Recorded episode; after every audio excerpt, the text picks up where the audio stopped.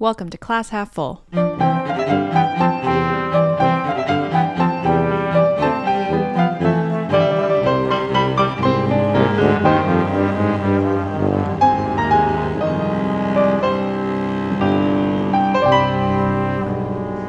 Hi, everyone. Welcome to our first episode of Class Half Full. I'm Jordan Gunn. I play the cello and I'm from Champaign, Illinois. And my name is Ben Nettleback. I play the trombone, and I am from Martinsville, New Jersey. We wanted to make this podcast because we think classical music has kind of developed a stuffy stigma, and we don't think it's very stuffy. No, not at Um, all. We don't think it's very boring or inapproachable, but lots of- Unapproachable. lots unapproachable. yep, I speak English.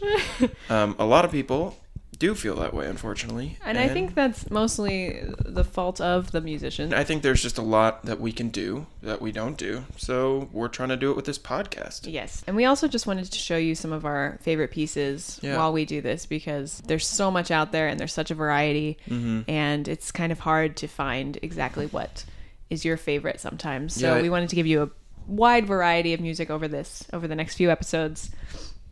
Um, so you can kind of have a greater understanding of what you like. Yeah, I think classical music has kind of gotten pigeonholed into either the music of your grandparents or Yeah.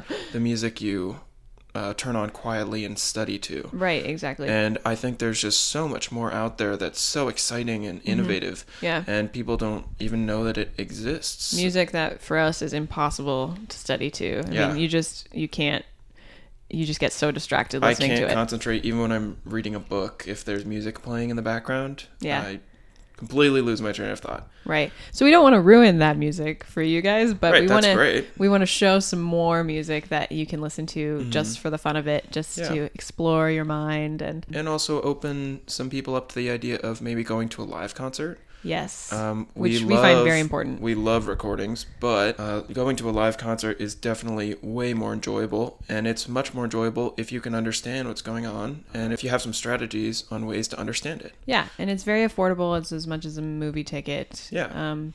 So and there are great ensembles, orchestras, small groups that Mm-hmm. Nearly you can go to. every city in the United States has a great orchestra, Yeah, and they don't small just play. too. They don't just play. Uh, strictly classical. They do a lot of pop music. Mm-hmm. Um, I know the National Symphony in Washington D.C. has collaborated with Kendrick Lamar, Oh, cool! um, and I didn't know that. I, I don't really know that much about pop music, but um, so we came up with three methods of listening to classical music.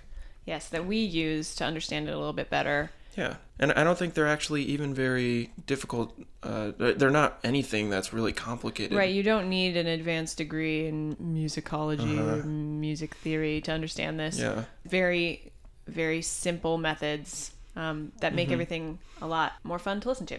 So we wanted to talk today about some symphonies that we really enjoy and use them as examples to flex these tex- uh, techniques, flex the techniques that we're gonna be talking about. Maybe let's just talk about a symphony 1st and maybe Jordan, you want to explain that? Sure. So a symphony is both the style of composition as well as the ensemble. So when you go hear the symphony, you're listening to the symphony orchestra with um, strings, winds, brass, and percussion.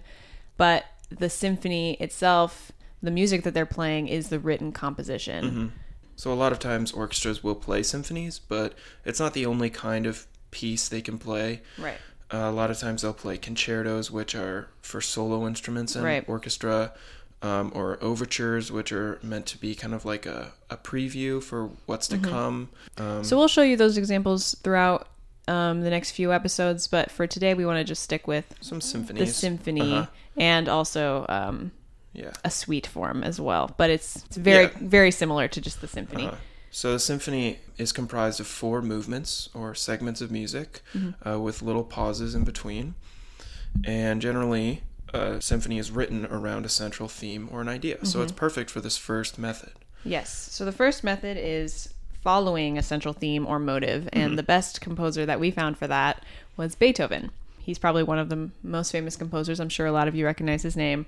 His fifth symphony specifically has a very strong and short motive Mm-hmm. that gets carried throughout the entire piece.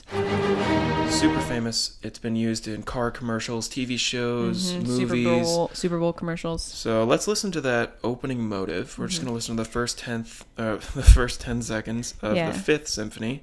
Lots of numbers, um, and this is the Vienna Philharmonic, conducted by Carlos Kleiber. Try and count how many times you can hear the motive being passed around.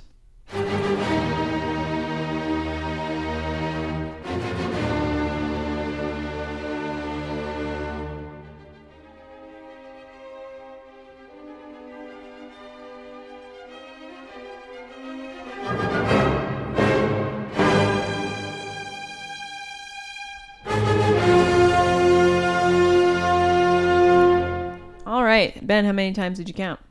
Uh, I lost count. I got 12. So anybody out there also got 12? That'd be great.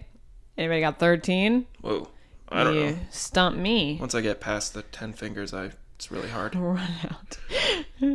Start using your toes. So we wanted to just talk about why this is interesting to us and why it's important and a good Yeah. way to listen to music. Um, the motive itself is very well related to the composer. Um, he was a very stubborn guy. He was going deaf throughout his uh, musical career, and Ouch. at the time that he was writing this symphony, he was he had lost about like sixty percent of his hearing. Um, Not fun. not fun. And then throughout the rest of his career, he he's continued to compose while completely deaf.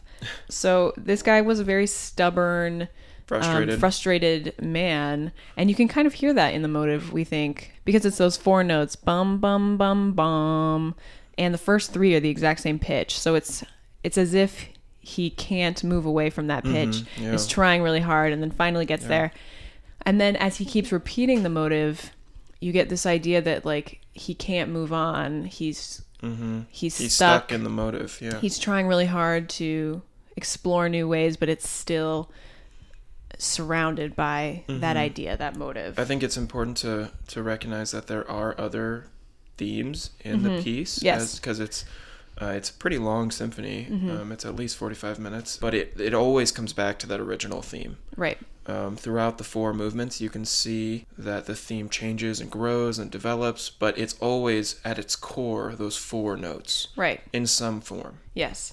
So let's listen to the end of the first movement so you can see how it has grown and um, been played by lots of different instruments, but it's still based off of that, that same theme. So let's let's take a look at that.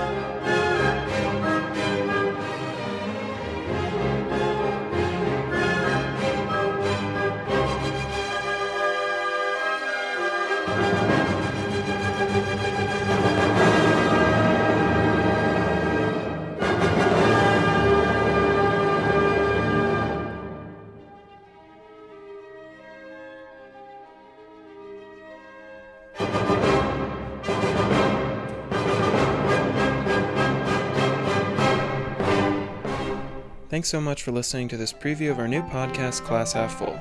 Special thanks to Brett Copeland for not only writing and mastering our super awesome theme music, but also playing tuba in it alongside Julie Gunn on the keyboard. And if you're listening closely, you might even hear us playing our instruments. We hope you enjoyed what you heard today and that you'll stay tuned for the fall release of the rest of the show, where we will cover anything and everything classical music, from the symphony to the art song to even the polka band.